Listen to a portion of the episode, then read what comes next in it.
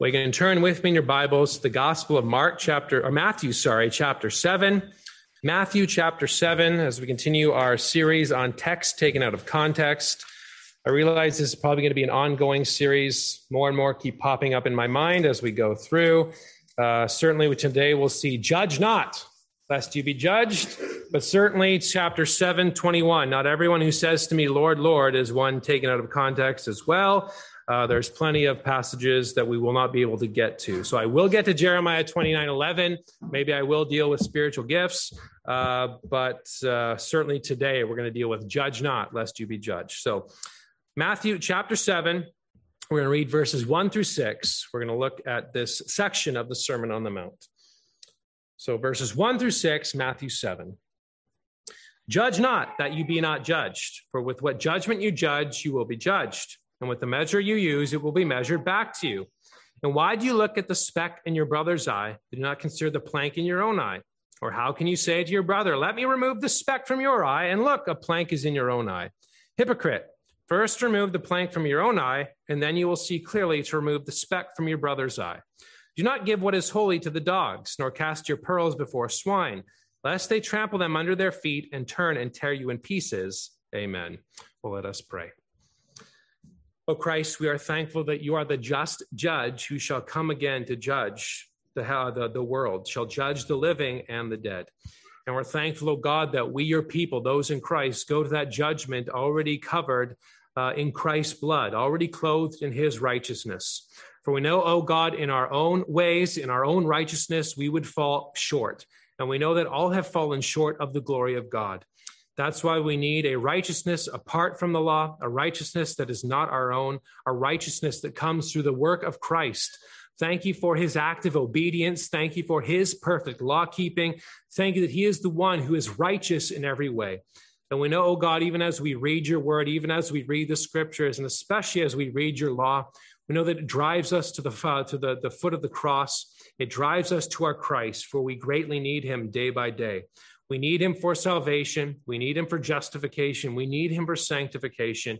And we need him for preservation as we walk this world.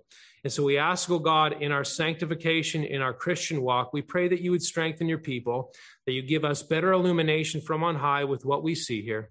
For, oh God, we know that we need faith, and we know that we need faith that seeks understanding, especially as we come uh, to what you say in your revealed word. So we pray, oh God, you'd give us illumination by your Spirit Teach us what you wish to teach us in your word.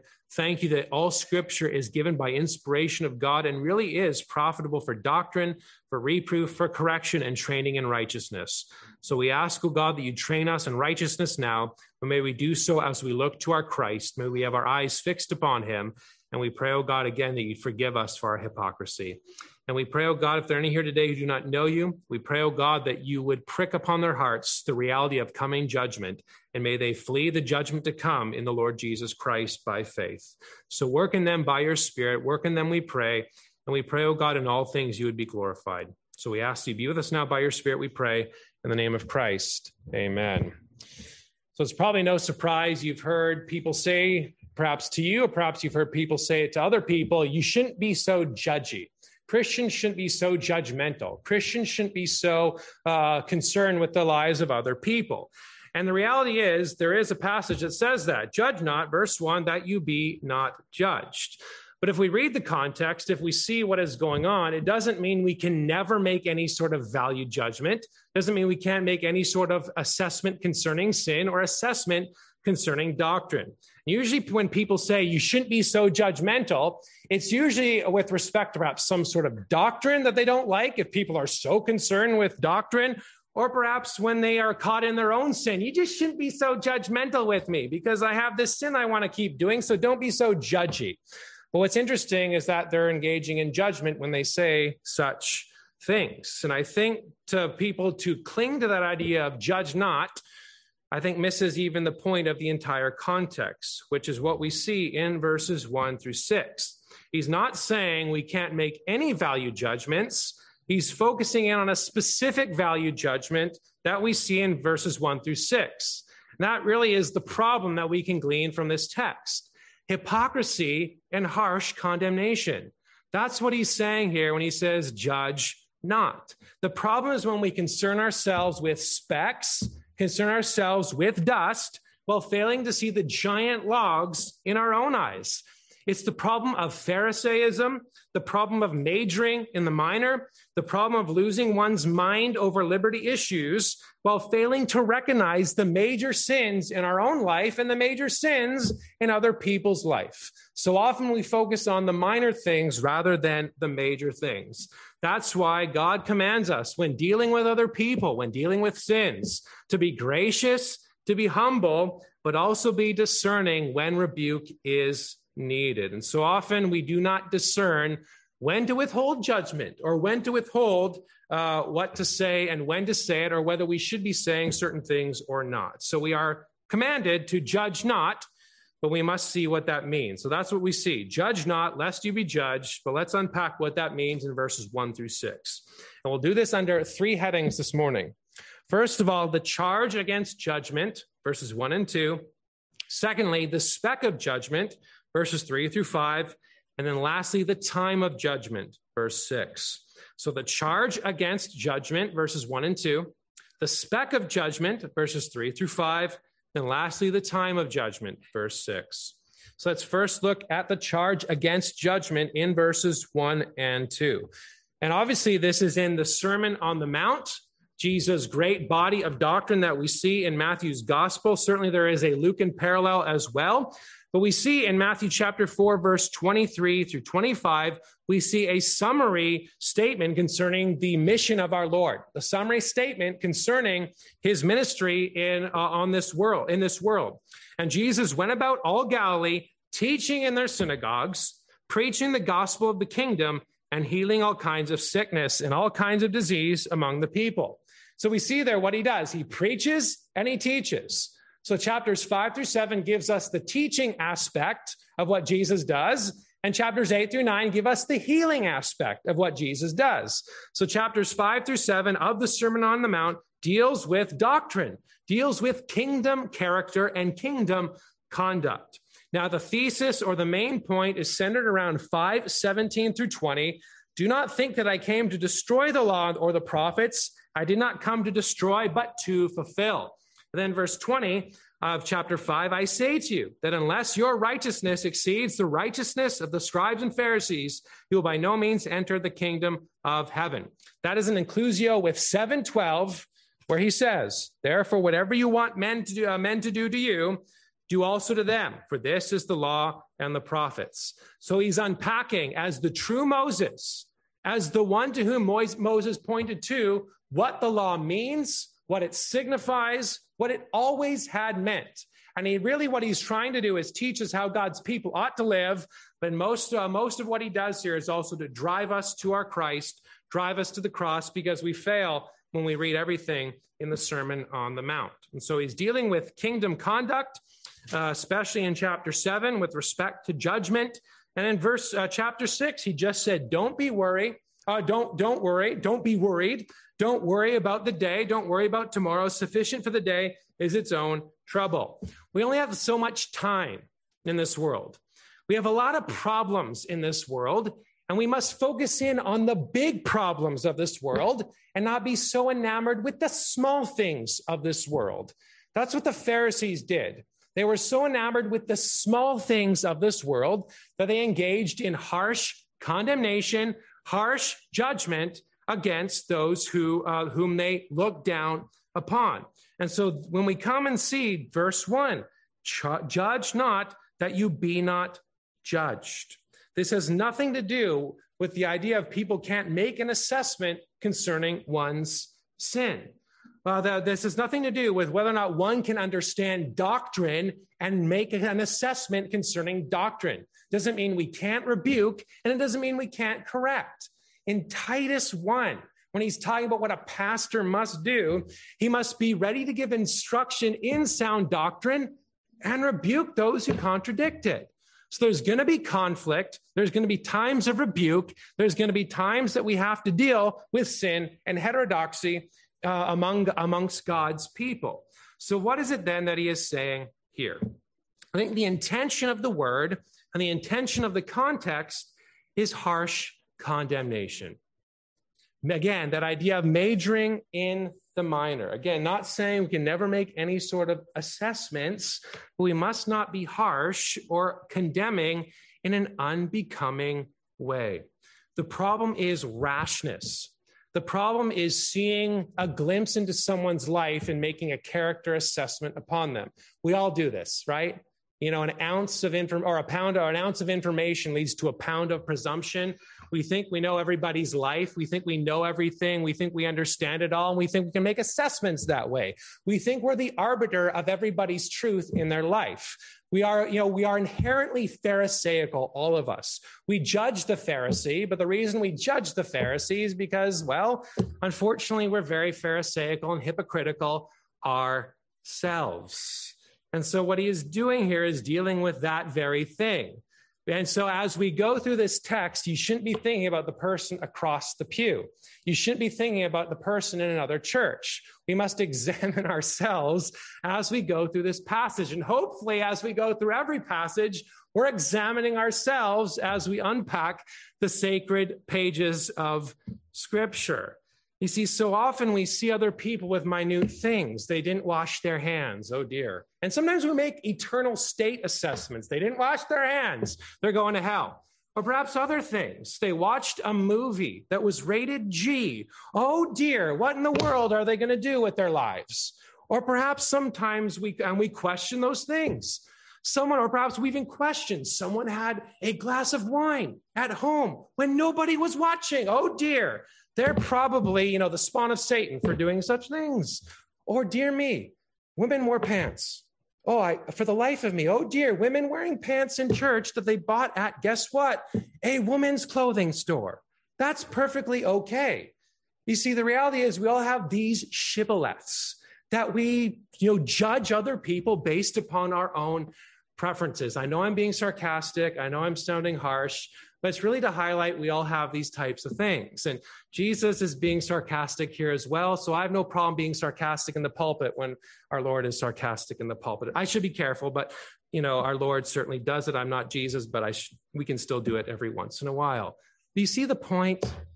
We shouldn't be so rash and judgmental. We shouldn't be so rash and harsh. Again, we shouldn't major in those minor things. And notice what he says judge not that you be not judged.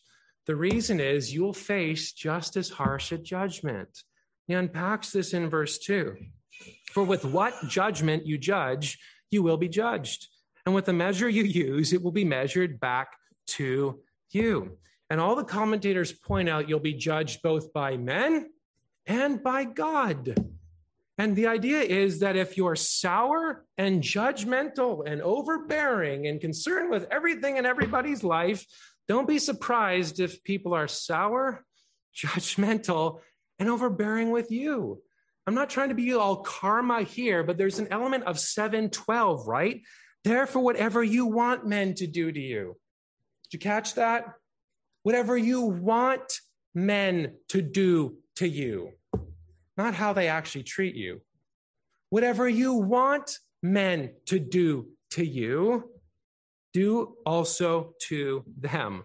For this is the law and the prophets.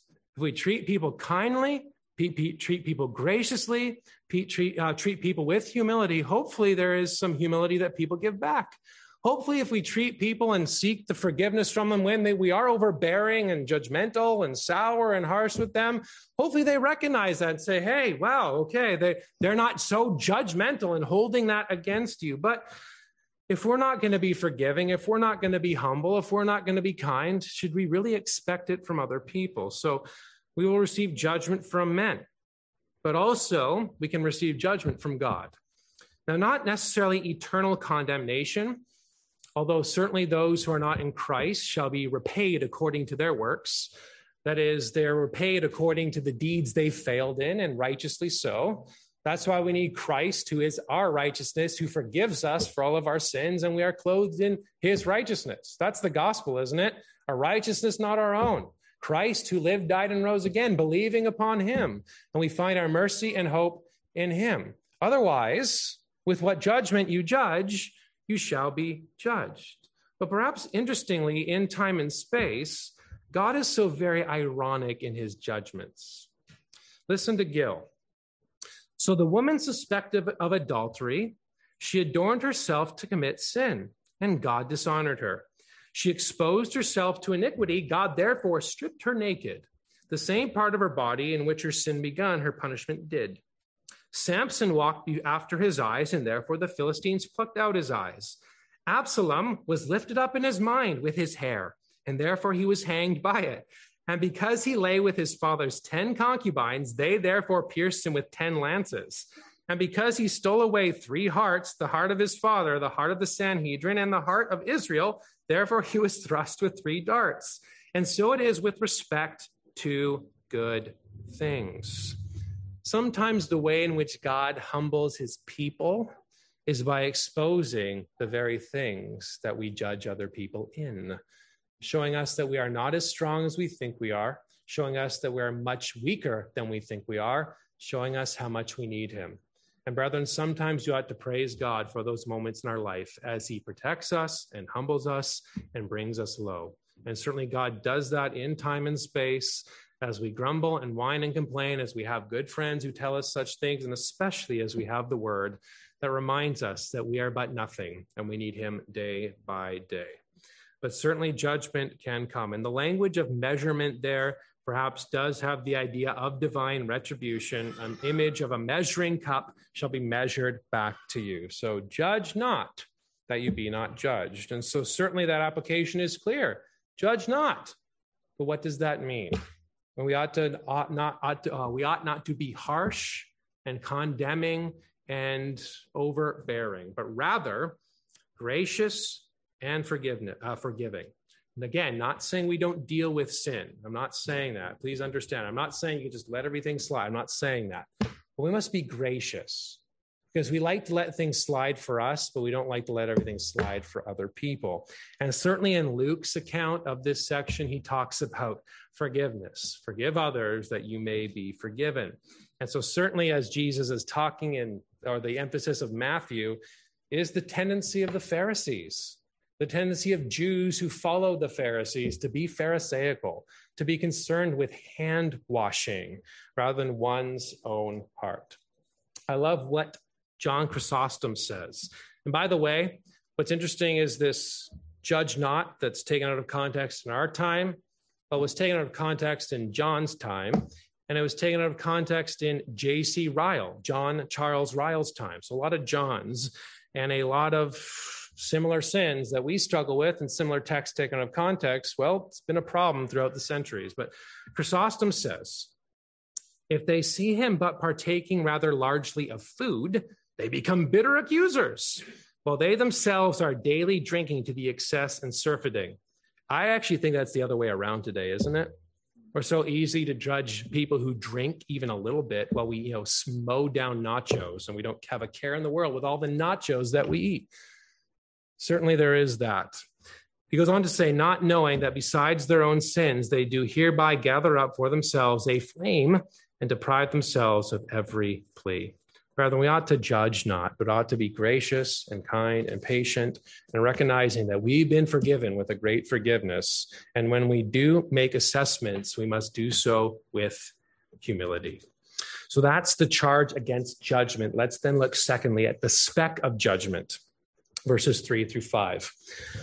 Jesus goes on to illustrate this from his time as a carpenter. He used the language of dust versus log. And so notice what he says, verse three. Why do you look at the speck or the dust in your brother's eye, but do not consider the plank in your own eye? Or how can you say to your brother, "Let me remove the speck from your own eye, uh, from your eye, and look, uh, and look, a plank is in your own eye."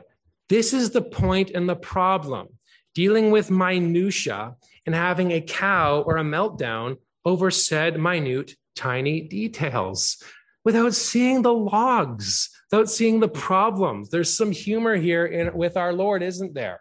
Someone walking around. Remember, Pastor Butler preached on this, and he's actually preaching on it tonight. So, still come to church tonight, but you can listen to that after church. It's probably going to be better than what I say today. But in any case, I remember Pastor Butler preaching on this, going, "Yeah, you can imagine walking around with a giant log, and you're hitting everything and smacking into people. You know, you look like a weirdo." You look like an idiot. You're just walking around with that thing protruding from your eye while you're trying to see the speck in your brother's eye. There's irony, there's humor, and usually the humor in scripture is teaching us something very serious. And certainly the serious thing we're being taught here is hypocrisy, the problem of it. Verse 5 Hypocrite, first remove the plank from your own eye, and then you will see clearly to remove the speck from your brother's eye. Again, that's the problem of the Pharisees the problem of their self righteousness, the problem of their own righteousness based on man made laws that nobody can keep. That's why it's important to understand the place of God's law, the Ten Commandments. What's interesting is when people rail against the Ten Commandments, you know, uh, uh you know, uh, uh, uh, the God's law, the moral law. Usually, they eventually replace that with something else. And usually they replace that with man's laws and laws that are harder to keep based on their own preferences. That's why it's so important that the doctrine of Christian liberty is so important. That's why it's important for us to distinguish between convictions and preferences, right? To understand we all have our own preferences that are not necessarily sinful in and of themselves that other people might not like. We all have them. We all think of them. We all ponder them. I have a certain way I think you should all exercise, but I recognize that there are many different ways to exercise, right? I mean, you can go for a jog, you can go for a run, go do martial arts, do whatever you want. You know, that's a preference. There are things that drive me nuts that are, I have to recognize are preferences, right? You have them, I have them, but we must recognize that they're not necessarily convictions.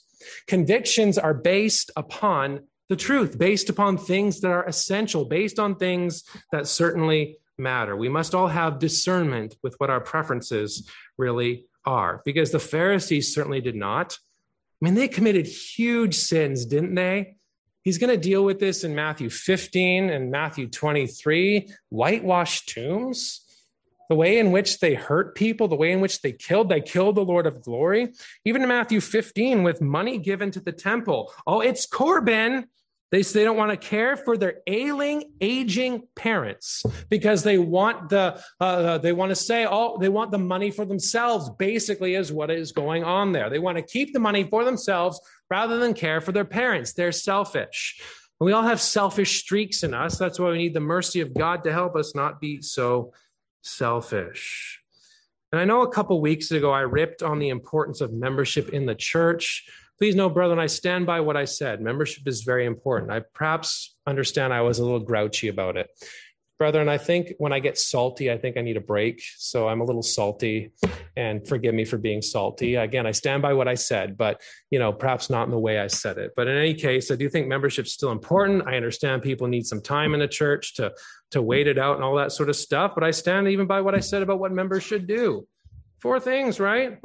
Devote themselves to the apostles' teaching, giving, which I think is what fellowship is. They're certainly meeting together is good too certainly devoting or uh, breaking bread, the Lord's Supper, and prayer. That's it. Here's what a member is supposed to do that, those four things. That's all a member is supposed to be. So often in our modern serve everywhere type of churches, we feel like we have to be involved in every single thing. And brethren, this is where sometimes we can major in the minor. Sometimes people can be so focused on serving in the church, they neglect those basic things. They can be so focused on serving in the church, they forget their families. That is their first ministry. I would rather have someone who serves his family day by day, who works hard for his family day by day, but doesn't come to something because he's caring for his family but one who is still faithful on the Lord's day, faithful at the gatherings, faithful as he's able to be, rather than someone who's involved in a million things, neglecting the basics and neglecting his family. Even brethren, we look for a minister, we look for someone who is gift, who, uh, who already does the basic things, who is faithful where they ought to be. There are some, again, we all have blinders. We all have things that we don't see, and we need God to expose those things for us. And certainly, if not, the blind will lead the blind, Luke 6. I think I've told you the story about how I got converted. I was asked to teach or uh, be part of a small group for young guys.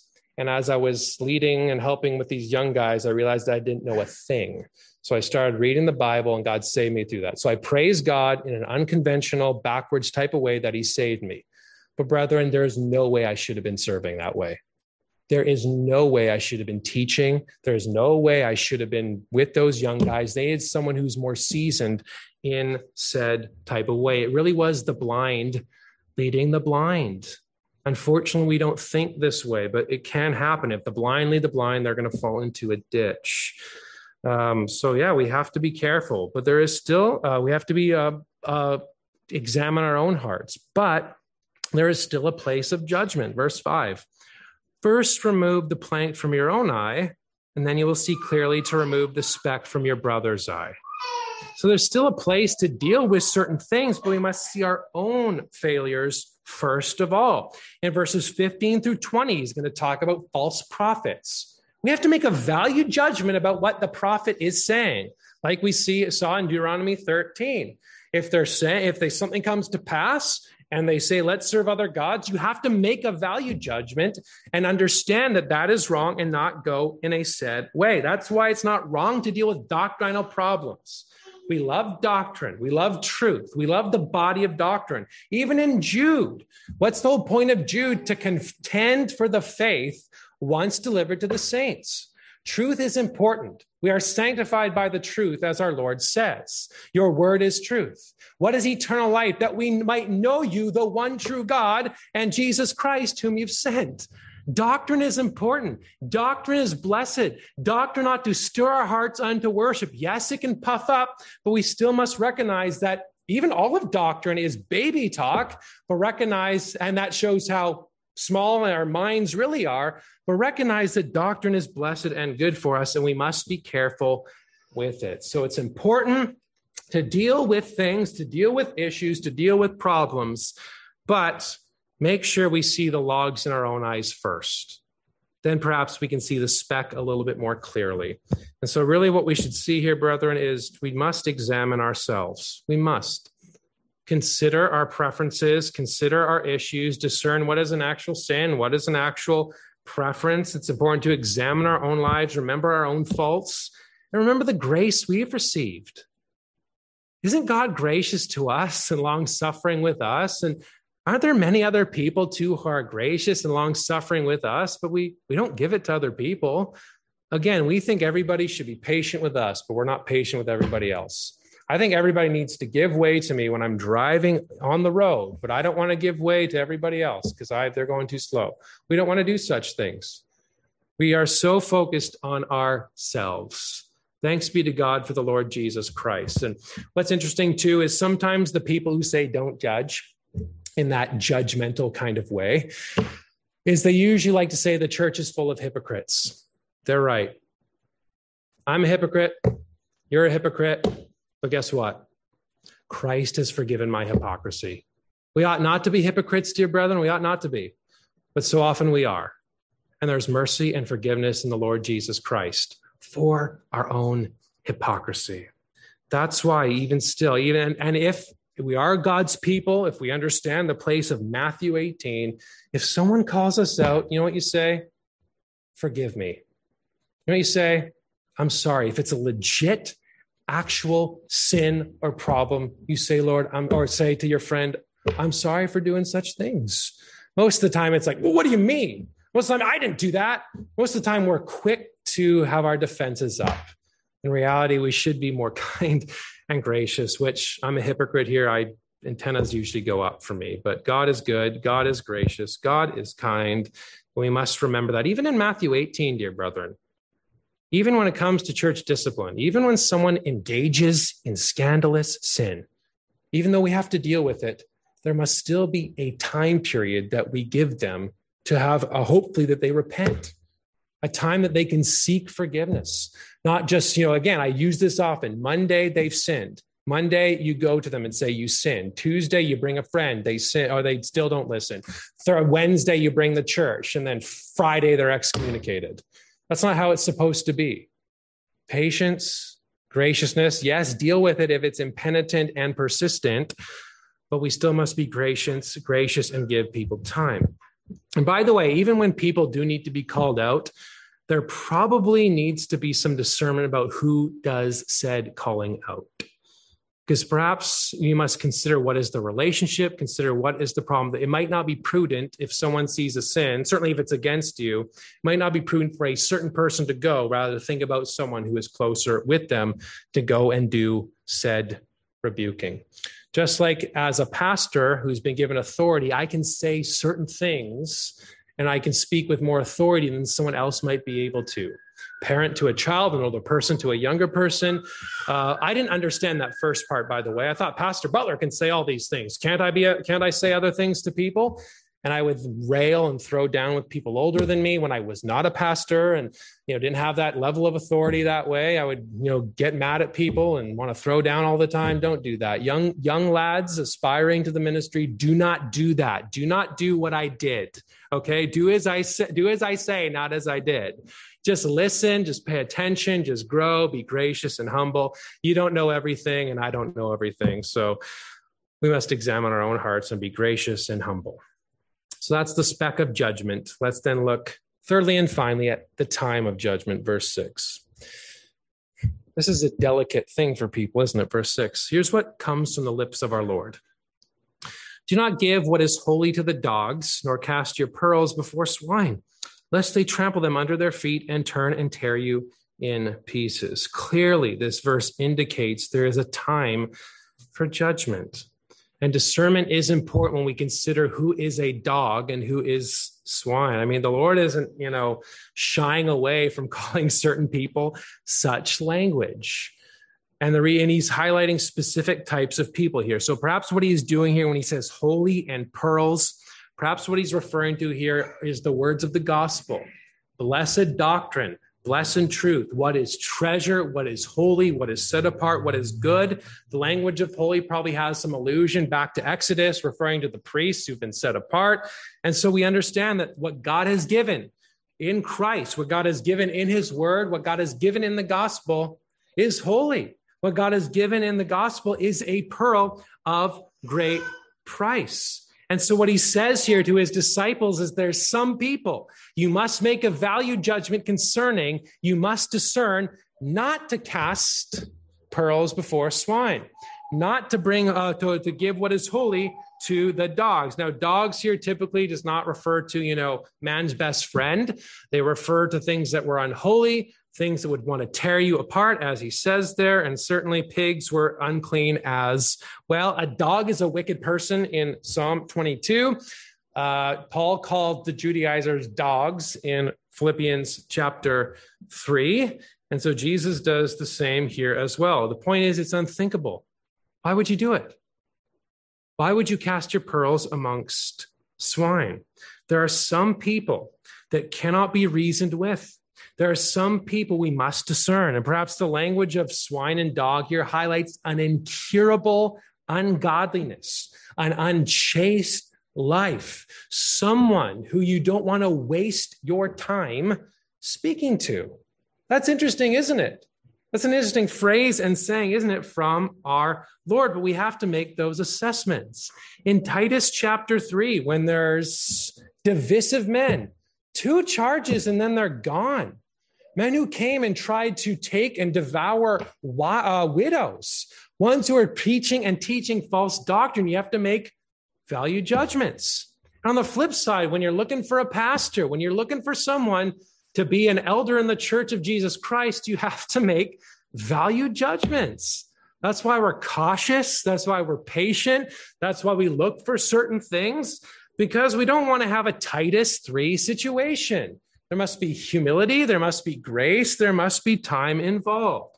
France says God's gifts are not to be laid open to abuse or his truth to mockery. I think Gill sums up what is going on here very well. He says the phrase is used in a metaphorical sense and is generally understood of not delivering or communicating the holy word of God and the truths of the gospel comparable to pearls or the ordinances of it, to persons notoriously vile and sinful, to men who, being violent and furious persecutors and impudent blasphemers, are compared to dogs or to such who are scandalous, uh, scandalously vile, impure in their lives and conversations, and therefore are compared to swine. Now, in time and space, I think this is hard to determine, isn't it? That's why we need wisdom and discernment. What's interesting, I think there's actually an example in Acts 7. We saw in Acts 2, Peter holds out the gospel, doesn't he, to those who killed the Lord of glory, and many believe. But in Acts 7 with Stephen, when Stephen is on trial and he's explaining who the true Israel is and explaining who the true temple is in the Lord Jesus Christ, he, he drives to the point where he says, You stiff necked people, you always killed the prophets. He does not hold out the gospel there to them in Acts chapter 7. Very interesting. And that's what leads him to be stoned. It's what leads him to be killed. It's what leads him to suffer and to die for the sake of God, even though he simply said to them, You stiff necked people. Again, it's difficult to ter- determine. Certainly, someone who is harsh, someone who is hostile, someone who's not just coming in to you know learn, they're coming in to teach, or coming in to rail, or coming in to uh, cause a ruckus in the church. There are many men like that, and without making a value judgment, but perhaps the men who are here two years ago, coming into the church, sitting right there, and they only came in here for that reason. They didn't want to be listen. They didn't want to listen. I've read more about them actually, and they do this in every church. You know what they do? They go to churches and they stand at the back and rail against ladies with what they're wearing. They stand at the back and they, they shout, you know, spew forth vile things concerning women and spew forth vile things concerning the Trinity. That's why it was good. The men all got up, boom, they're gone. Again, perhaps that could be an example that we experienced many years ago or uh, two years ago. But again, it's very hard in time and space. So hostile, they hate it. They don't want to be near. Uh, they don't. Uh, they they're not uh, able to be reasoned with concerning the truth, and so we must not give ho- to holy uh, what is holy to the dogs or cast our pearls before swine. That's why wisdom is very much needed, isn't it? Evangelism, we believe evangelism is important, but there are some times we are not supposed to waste our time. I hate to say it like that, but that's exactly what he's saying here, isn't he? We must be discerning. We must be careful. And even too, when it comes to evangelism, in First Peter 3, be ready to give an answer. We don't always have to be out there on the street or uh, you know on the side of the road. If you want to do that, that's perfectly fine. But we don't always have to do that. But be ready to give an answer for the hope that is within you. And as we seek to share the gospel, I'm not saying we shouldn't share the gospel with others, by the way. I'm just saying we must be discerning when the appropriate time is and when it's the appropriate person to whom we share that gospel with. We need God's wisdom, we need God's mercy, we need God's grace, and we must do so with kindness and humility, and even uh, uh and even uh, still with firmness, as perhaps we deal with certain things. So we must remember that, brethren. Judge not does not mean you can never make an assessment or a judgment based on who you are dealing with. We're just not supposed to be harsh and judgmental, harsh and condemnatory as we do such things. Because we must remember, above all, we are forgiven in Christ. Above all, we have found mercy from the Lord of glory. We found mercy from the one to whom we've really sinned against. There is mercy and forgiveness in him because your righteousness cannot exceed the righteousness of the scribes and Pharisees. And unless your righteousness exceeds the scribes and the Pharisees, you cannot enter the kingdom of heaven. And really, the whole book is the whole Sermon on the Mount is to point out that the scribes and Pharisees do not have a righteousness that is worthy of being before the Lord in heaven. That only comes in Christ. That's again when I think one of the purposes, or one of the I think is one of the purposes of the Sermon on the Mount, to drive us to Christ because we are judgmental. We do worry. We do religious things for our own gain. We do religious things to be seen by others. We do not pray as we ought. We do not seek first the kingdom of God. We really are not merciful in the Beatitudes or poor in spirit as we ought to be. That's why there's mercy and forgiveness in the Lord Jesus Christ forgiveness for our self righteousness, forgiveness for our hypocrisy. And brethren, again, as we walk this world, look to Him. If you are in Christ, look to Him. If you are in the Lord, trust in Him. If you are in the Lord, know that you are forgiven in Him. And by His power and by His Spirit, seek to judge not that you may not be judged. And if you're an unbeliever here today, you've probably made character assessments and been just as judgmental as Christians are. But the difference is a Christian's judgmentalism is forgiven in, in Jesus Christ. But you can find forgiveness too. Believe upon him, you shall be saved. Believe upon him, you shall find mercy. Believe upon one who is righteous in every way, and you shall find forgiveness for your sins. Well, let us pray.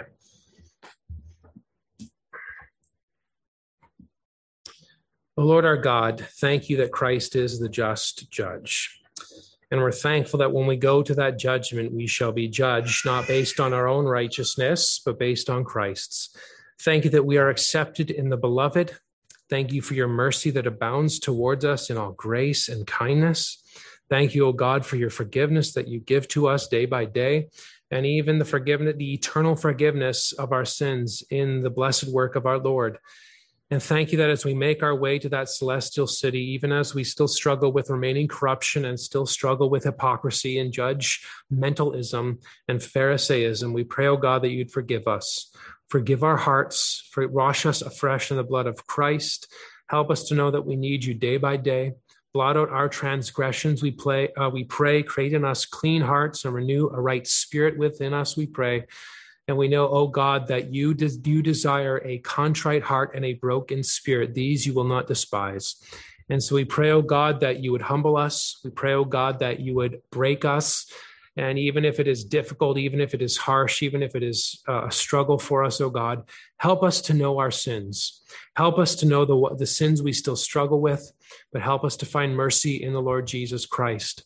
Help us to know day by day how much we need you. Help us to know how often we fall short, but how great and merciful you are to us. So may we praise you and honor you in our lives. May we praise you and honor you with our worship.